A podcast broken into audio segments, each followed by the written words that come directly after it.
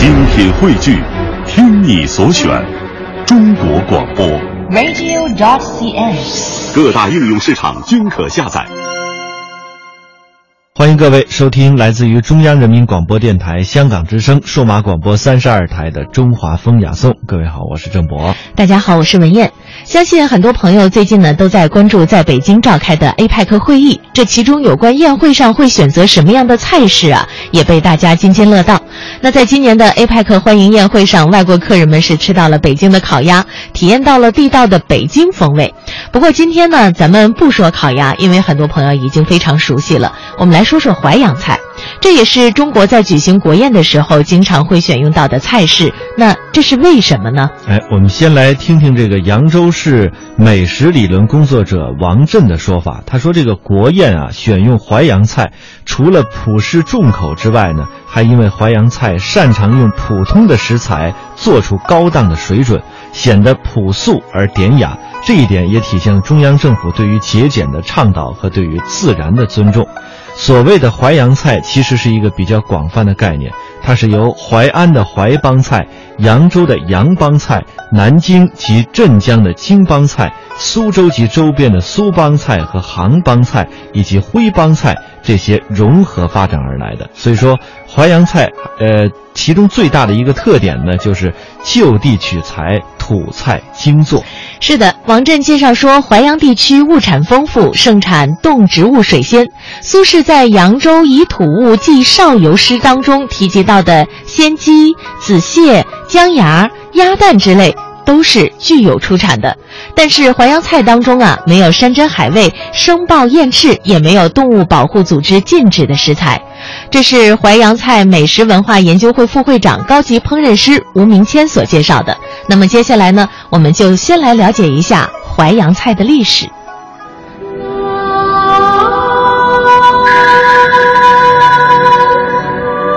纵贯数千年的大运河，携千里之势奔腾入海，在不经意间成就了中华饮食古典四大菜系之一——淮扬菜的辉煌传奇。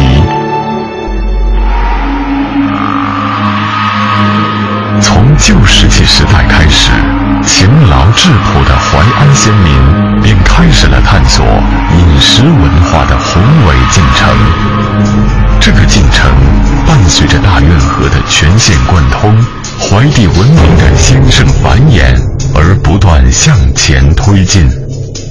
明清五百年的运河繁华，加速了淮扬菜博采众长、名汇百家的进程。并最终奠定了它名列四大菜系的不朽地位。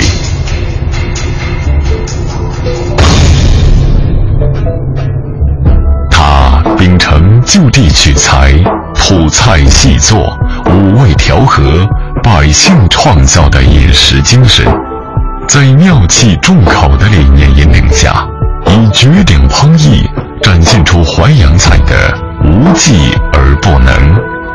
它追求和、精、清、新的风格特征，在一水清水的先天优势中，坚持本味本色所带来的养生乐生。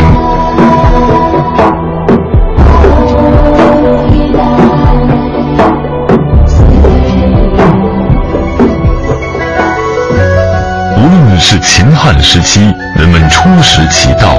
还是西汉时期七发中开列的中国最早食疗菜单，在悠久的饮食文化变革中，追求健康长寿、以食养生悦生，逐渐成为淮扬菜的显著标签。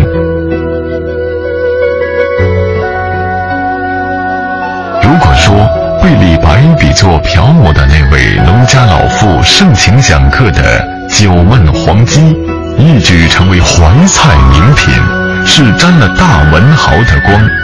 那么一鸡九吃，可就见真功夫了。贫寒读书人家的巧媳妇，竟用一只鸡的不同部位，分别做出九道佳肴。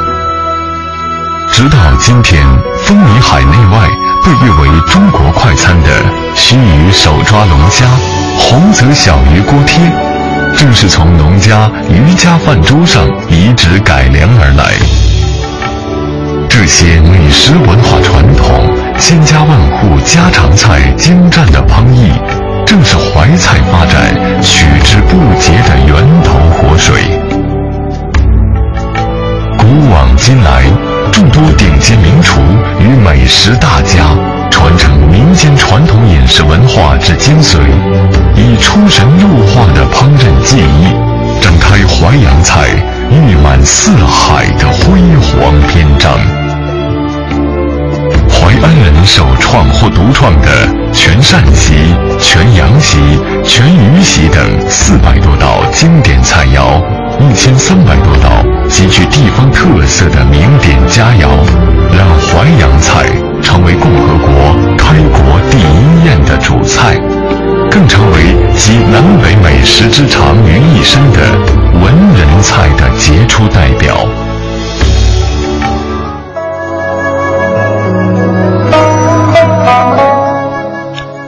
这是提到的淮扬菜的历史。我们说这个凡鱼野蔬，它如何能够做成人间的美味呢？其实这其中的最精妙的答案就在于这个烹饪的技艺。这淮扬菜讲究的是什么呢？最擅长的就是急炒速烩。啊，一个软兜或者是白袍虾仁出锅也就是三五秒钟，这锅子稍微的颠几下，是用开水还是用凉水？是薄芡还是浓芡？这到底盖不盖盖儿？盖多长时间？这其中都有着精妙的说法。这是淮扬菜美食文化研究会的会长高代明为我们介绍的。呃，这淮扬菜当中啊，呃，其中需要注意的很多的特点。这淮扬菜呢，通常还会这个裁尽其用。比如说这一条黄鳝没有多大，但是它可以做出一百零八道菜来。比如说这个黄鳝的这个脊背前部啊，就可以炒软豆；这脊背的后部呢，就可以炝虎尾；它的腹部就可以喂奇门。血和肠子也有用处，可以蒸小鱼。它的骨头用作干嘛呢？可以做另外一道菜，叫做挂霜龙骨。真可以看出淮扬菜当中的这个智慧和物尽其用啊！嗯，高超的烹饪技艺背后暗藏的呢是淮扬地区的饮食文化。刚才我们所介绍的，就是在这个淮安菜的研究者王震就认为，京杭大运河开通，南北风味与淮扬地区融合，再加上扬州盐商众多，有钱有闲，用于美食。正因为精于刀工、雕工和火候配料，淮扬菜的厨师在当时有相当的地位。当时淮安的厨师啊，就像明星一样，各商贾、文人、名流都是追星族。谁家要是有淮安厨子，那都是炫耀的资本。哎，刚刚我们提到了说淮扬菜啊，口味比较适中，于是乎呢，它也就成为了国宴的一个基准。其实自古以来，淮扬菜就受到了人们的欢迎。到了这个明清的时候呢，当时由于淮扬地区的漕运以及治河盐务，还有交通，呃，在这里汇聚，南来的北往的有很多的。盐商大贾啊，就将这个淮扬菜的文化传播到各个地区，皇家显贵也是纷纷以引进淮扬菜的厨师为荣耀，而淮扬菜呢，也就成为了中国四大菜系和八大菜系之一。如今呀，淮扬菜已经成为中国美食的一个符号。除了国庆招待会招待外宾、驻外大使馆以及领事馆举办宴会的时候，会经常采用淮扬菜的风格。呃，可能很多的外国朋友啊不知道扬州，但是却知道扬州炒饭。中国烹饪大师、扬州生活科技学校的副教授姬步春告诉记者说，几年前他连跑了欧洲五国，在当地很容易就可以找到淮扬菜。那这个淮安市呢，也已经正式启动了淮扬菜烹制技艺的申遗工作。目前，江淮一品等部分淮扬菜的烹制技艺也已经列入了市级非物质文化遗产名录。接下来呢，淮安还将积极申取中报省级、国家级乃至世界级的。非物质文化遗产，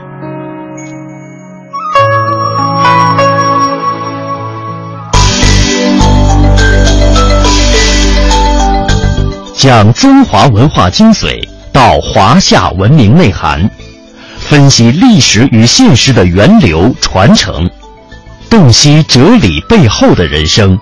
中华风雅颂，国学讲堂。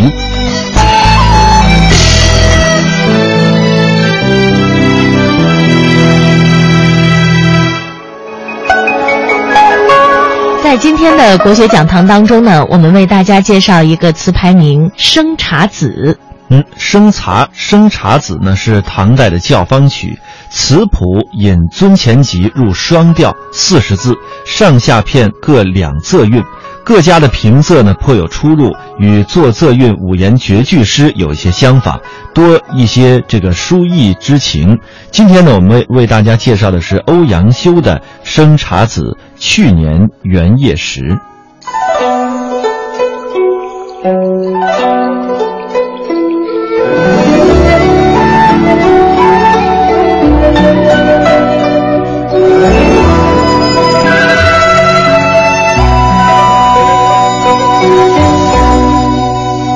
宋八大家之一的欧阳修是一位有着多方面文学才能的作家。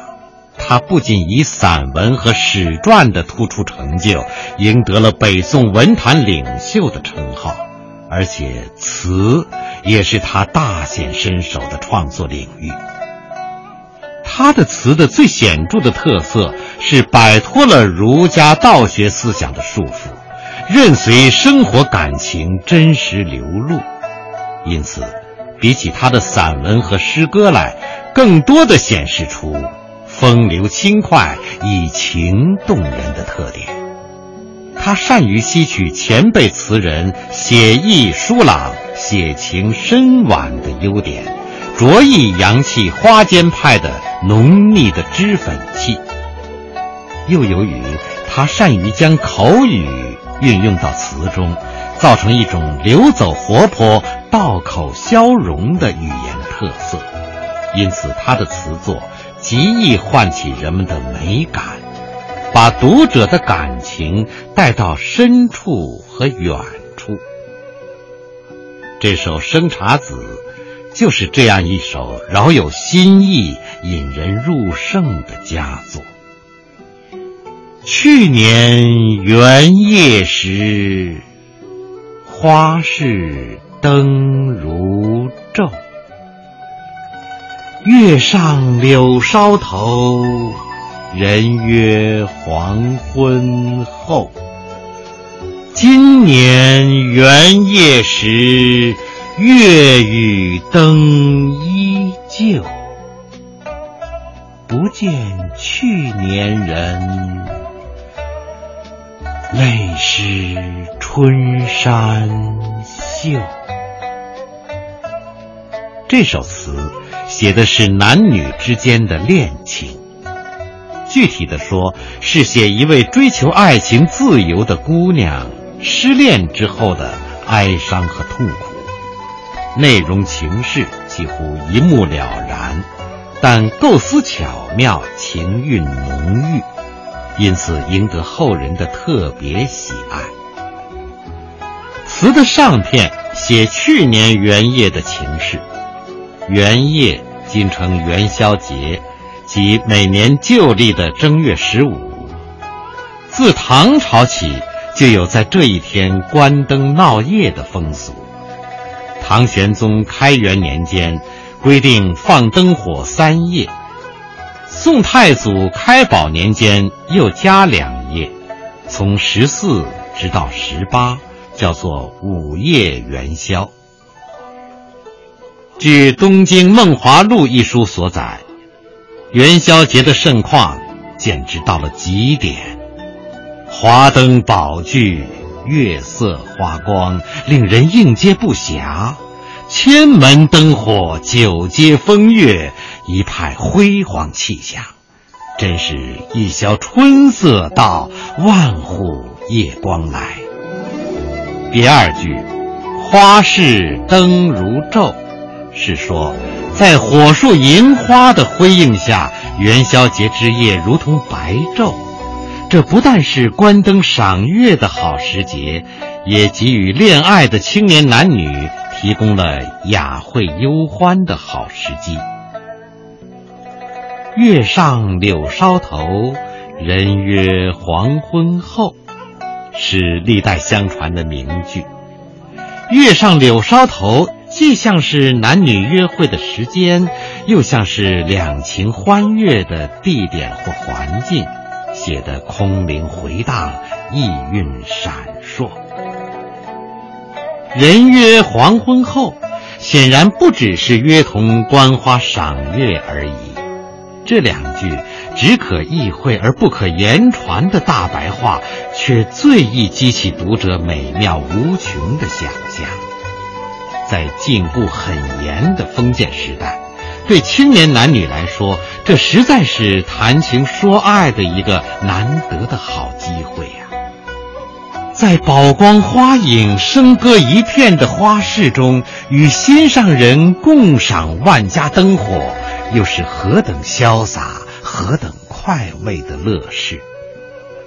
选择在月上柳梢头的黄昏，这样一个温馨柔和的氛围中约会，更为男女相恋的图景增添了一层美妙、和谐和神秘的色彩。不用说。这样的图景曾不知多少次的重现在这位姑娘的梦海里，盼星星，盼月亮，最盼明年的元夜早来到。平时身居闺房，没法抛头露面的姑娘，总是这样想。然而现实的回答，却是这样的冷峻，这样的无情。词的下片就是写今年元夜时见到的，使姑娘十分失望、十分伤感的情景。月与灯依旧，是说今年的良宵佳节、繁华热闹的情景与去年完全一样。这里虽然只举出月与灯。实际上，应包括上片二三句写的花、灯、月的整体形象，说的是景色依旧。这同样的景色出现在眼前，自然最容易勾起往事的回忆。去年的今日，与恋人杨柳下促膝交谈时的柔情蜜意、巧声絮语。与恋人作别时信誓旦旦、依依不舍的情景，无不一一涌上心头。可是如今，却不见去年的那位心上人了。这是一切美好景色都无法填补的最大遗憾。那么，是对方摆脱不了家庭的重压而不来相会？还是由于另有新欢而改变初衷了呢？痴情的姑娘百思不得其解。结句“泪湿春衫袖”，描下了姑娘极度悲伤的情状。春衫是用生丝织成的薄纱，多指女人的服装。这句是说，姑娘无法经受这种失恋的痛苦的打击，只有唏嘘长叹，止不住的伤心泪，开了又开，擦了又擦，致使春服的衣袖全湿透了。纵观全词，不难看出，一首生茶子。实际上就是一首前后情势的对比歌，从对比的反差中，把全词所要表现的情绪写得格外深切动人。它的表现形式，很可能受唐代诗人崔护题《都城南庄》的影响。崔护诗说：“去年今日此门中，人面桃花相映红。”人面不知何处去，桃花依旧笑春风。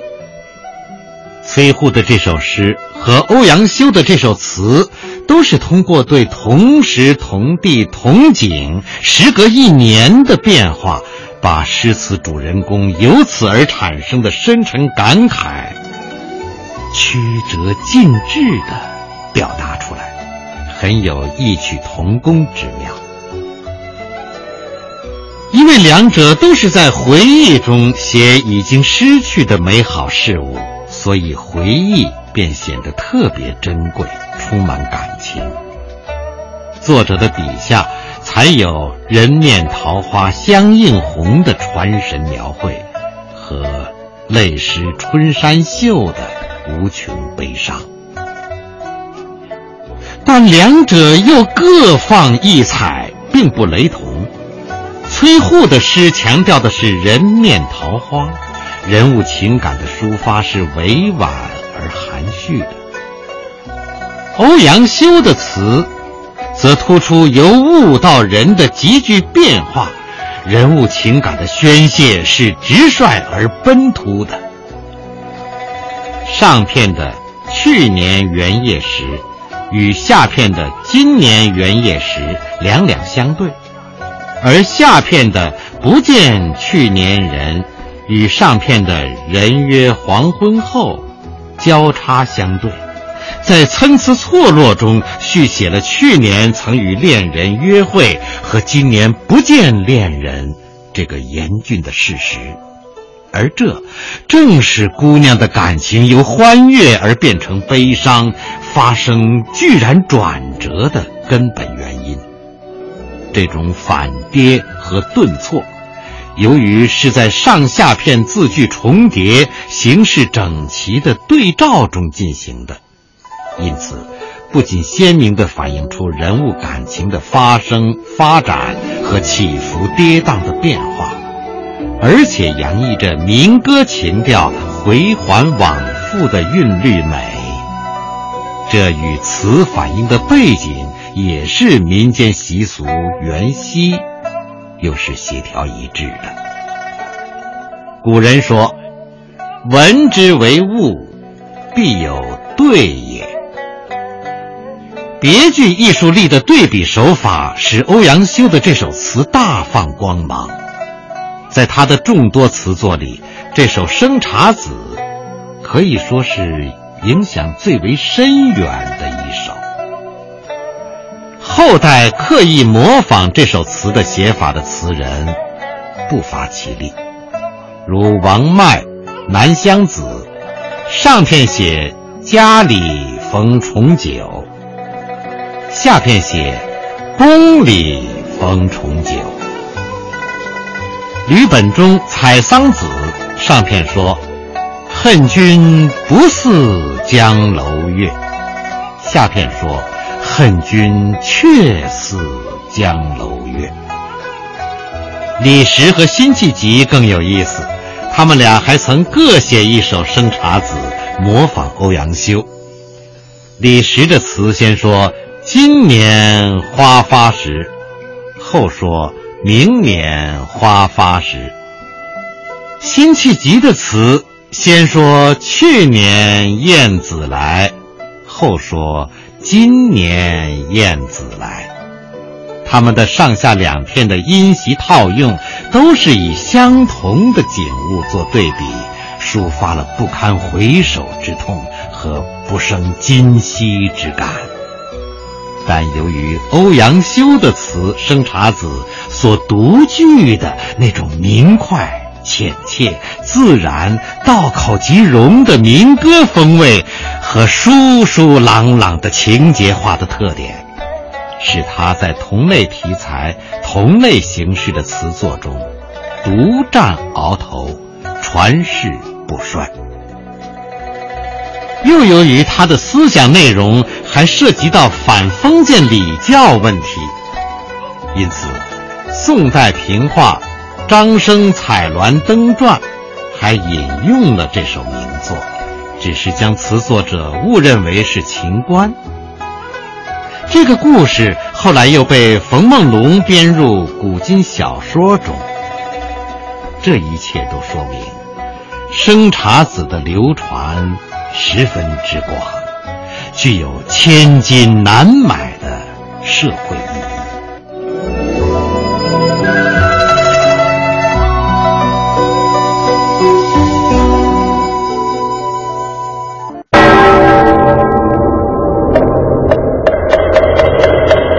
古与今，文化碰撞。雅与俗相得益彰，与古人对话，和文化同行。这里是中华风雅颂。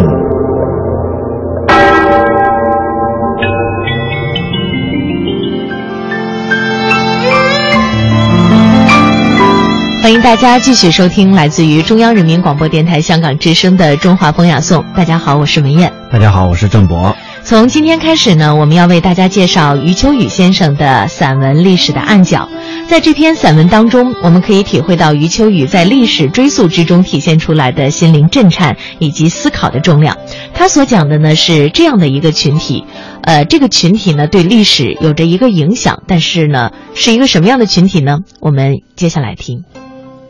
在中国历史上，有一大群非常重要的人物，肯定被我们历史学家忽视了。这群人物不是英雄豪杰，也未必是元凶巨恶，他们的社会地位可能极低，也可能很高。就文化程度论，他们可能是文盲，也可能是学者。很难说他们是好人坏人，但由于他们的存在，许多鲜明的历史形象渐渐变得瘫软、迷钝、暴躁；许多简单的历史事件一一变得混沌、暧昧、肮脏；许多祥和的人际关系慢慢变得紧张、尴尬、凶险；许多响亮的历史命题逐个变得暗淡、紊乱。荒唐，他们起到了如此巨大的作用，但他们并没有明确的政治主张。他们的全部所作所为，并没有留下清楚的行为印记。他们绝不想对什么负责，而且确实也无法让他们负责。他们是一团驱之不散又不见痕迹的腐浊之气。他们是一堆飘忽不定的声音和眉眼。你终于愤怒了，聚集起万军雷霆，准备轰击。没想到这些声音和眉眼也与你在一起愤怒。你突然失去了轰击的对象。你想不予理会，掉过头去，但这股腐浊气却又悠悠然的不绝如缕。我相信，历史上许多钢铸铁胶般的政治家、军事家，最终悲怆辞世的时候，最痛恨的不是自己明确的政敌和对手，而是曾经给过自己很多让人耳腻的加言和突变的脸色，最终还说不清究竟是敌人还是朋友的那些人物。处于弥留之际的政治家和军事家。死不瞑目，颤动的嘴唇艰难的吐出一个词汇：“小人。”不错，小人，这便是我这篇文章要写的主角。小人是什么？如果说得清定义，他们也就没有那么可恶了。小人是一种很难定位和把握的存在。约略能说的只是，这个“小”既不是指年龄，也不是指地位。小人与小人物是两码事儿。在一本杂志上看到欧洲的一则往事：数百年来一直亲如一家的一个和睦村庄，突然产生了邻里关系的无穷麻烦。本来一见面。都要真诚的道一声早安的村民们，现在都怒目相向。没过多久，几乎家家户户都成了仇敌，挑衅、殴斗、报复、诅咒，天天充斥其间。大家都在想方设法准备逃离这个恐怖的深渊。可能是教堂的神父产生了疑惑吧，花了很多精力调查缘由。终于真相大白。原来不久前刚搬到村子里来的一位巡警的妻子，是个爱搬弄是非的长舌妇。全部恶果都来自于他不负责任的窃窃私语。村民知道上了当，不再理这个女人。他后来很快搬走了，但是万万没有想到，村民间的和睦关系再也无法修复。解除了一些误会，澄清了一些谣言，表层关系不再紧张。然而从此以后，人们的笑脸不再自然，即便在礼貌的言辞背后，也有一双看不见的疑虑眼睛在晃动。大家很少往来，一到夜间，早早的关起门来，谁也不理谁。我读到这个材料时，事情已经过去了几十年。作者写道。直到今天，这个村庄的人际关系还是又僵又涩，不冷不热。对那个窃窃私语的女人，村民们已经忘记了她讲的具体话语，甚至忘记她的容貌和名字。说她是坏人吧，看中了她，但他实实在在的播下了永远也清除不尽的罪恶的种子。说他是故意的吧，那也强化了他。他对这个村庄也未必有什么争夺某种权利的企图。说他仅仅是言辞失当吧，那又过于宽恕了他。他做这些坏事带有一种近乎本能的冲动。对于这样的女人，我们所能给予的还是那个词汇。小人，小人的生存状态和社会后果，由此可见一斑。这件欧洲往事，因为有前前后后的鲜明对比，有那位神父的艰苦调查，居然还能寻找到一种答案。然而，谁都明白，这在小人事件中属于罕例。绝大多数小人事件是找不到这样一位神父这么一种答案的。我们只要稍稍闭目，想想古往今来、远近左右，有多少大大小小、有形无形的村落，被小人糟蹋了而找不到事情的首尾。由此，不能不由衷的佩服起孔老夫子和其他先秦哲学家来了。他们那么早就浓浓的画出了君子和小人的界限。诚然，这两个概念有点模糊，互相之间的内涵和外延都有很大的弹性，但后世大量新创立的社会范畴都未能完全的取代这种古典划分。孔夫子提供这个划分，当然是为了弘扬君子，提防小人。而当我们长久的放弃这个划分之后，小人就会像失去监视的盗贼，冲决堤岸的洪水，汹涌泛滥。结果，不愿再多说小人的中国历史，小人的阴影反而越来越浓。他们组成了道口路边上密密层层的许多暗角，使得本来就已经十分艰难的民族步履。在那里趔趄错乱，甚至回头转向或拖地不起，即便是智慧的光亮、勇士的血性，也对这些霉胎斑斑的角落无可奈何。然而，真正伟大的历史学家是不会放过小人的。司马迁在撰写《史记》的时候，就发现了这个历史症结，于是他冷静的叙述中。不能不时时迸发出一种激愤。众所周知，司马迁对历史情节的取舍大刀阔斧，但他对于小人的所作所为却常常工笔细描，以便让历史记住这些看起来是无关重要的部位。例如，司马迁写到过发生在公元前五二七年的一件事。那年，楚国的楚平王要为自己的儿子娶一门媳妇，选中的姑娘在秦国，于是就派出一名叫费无忌的大夫前去迎娶。费无忌看到姑娘长得极其漂亮，眼睛一转，就开始在半道上动脑筋了。我想在这里稍稍打断，与读者一起猜测一下，他动的是什么脑筋，这会有助于我们理解小人的行为特征。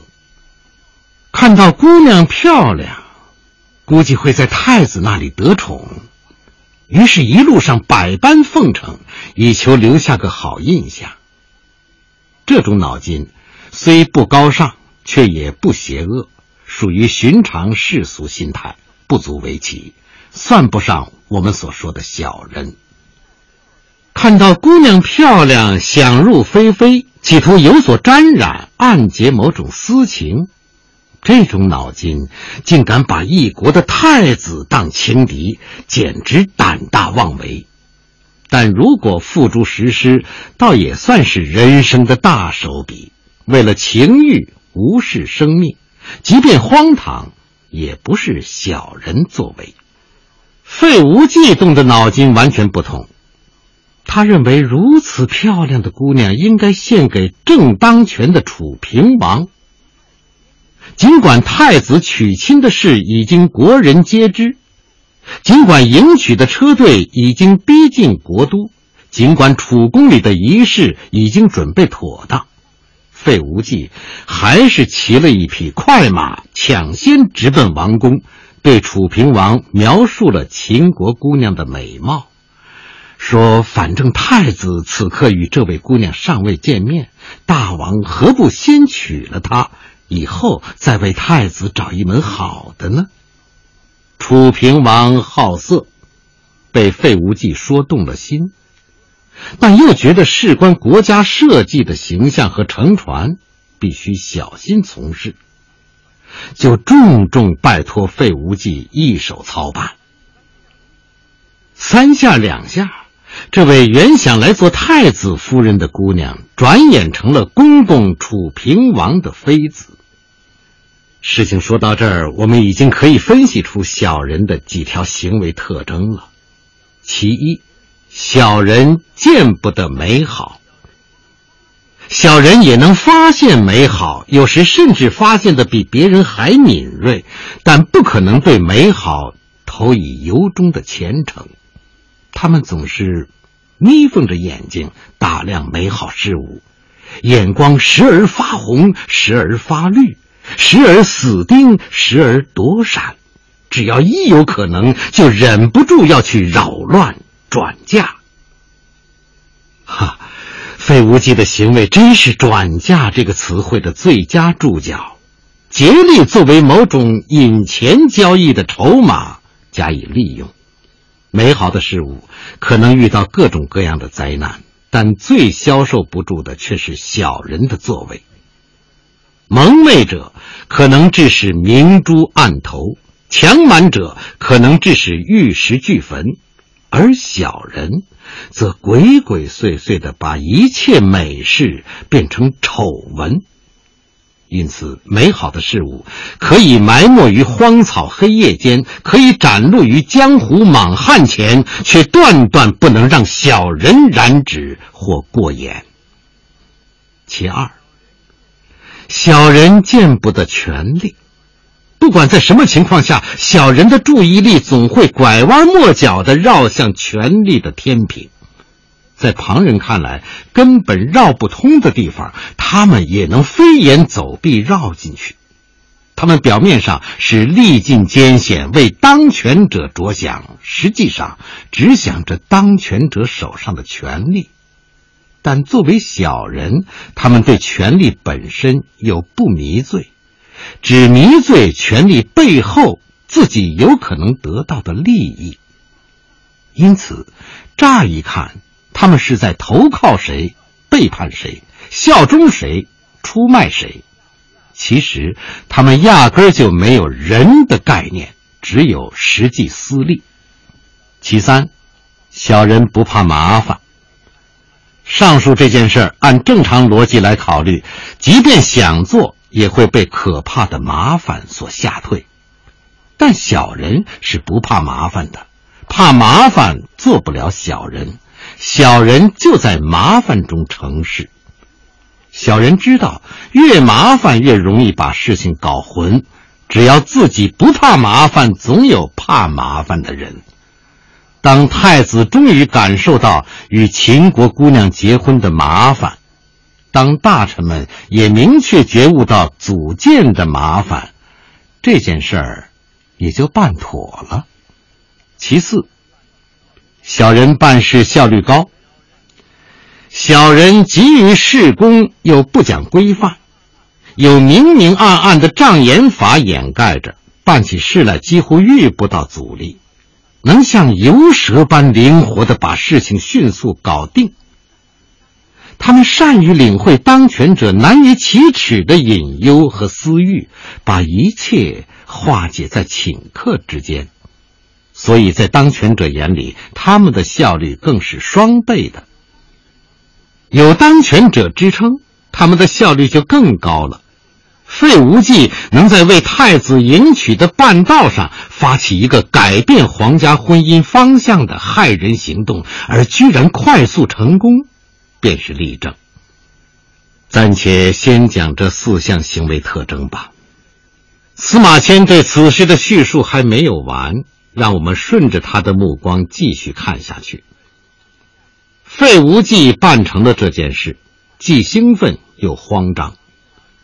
楚平王越来越宠信他了，这使他满足。但静心一想，这件事上受伤害最深的是太子，而太子是迟早会掌大权的，那今后的日子怎么过呢？他开始在楚平王耳边递送小话。那件事情之后，太子对我恨之入骨。啊，那倒罢了，我这么个人也算不得什么。问题是，他对大王您也怨恨起来，万望大王戒备。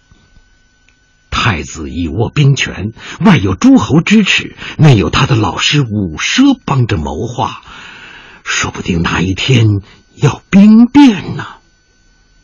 楚平王本来就觉得自己对儿子做了亏心事。儿子一定会有所动作。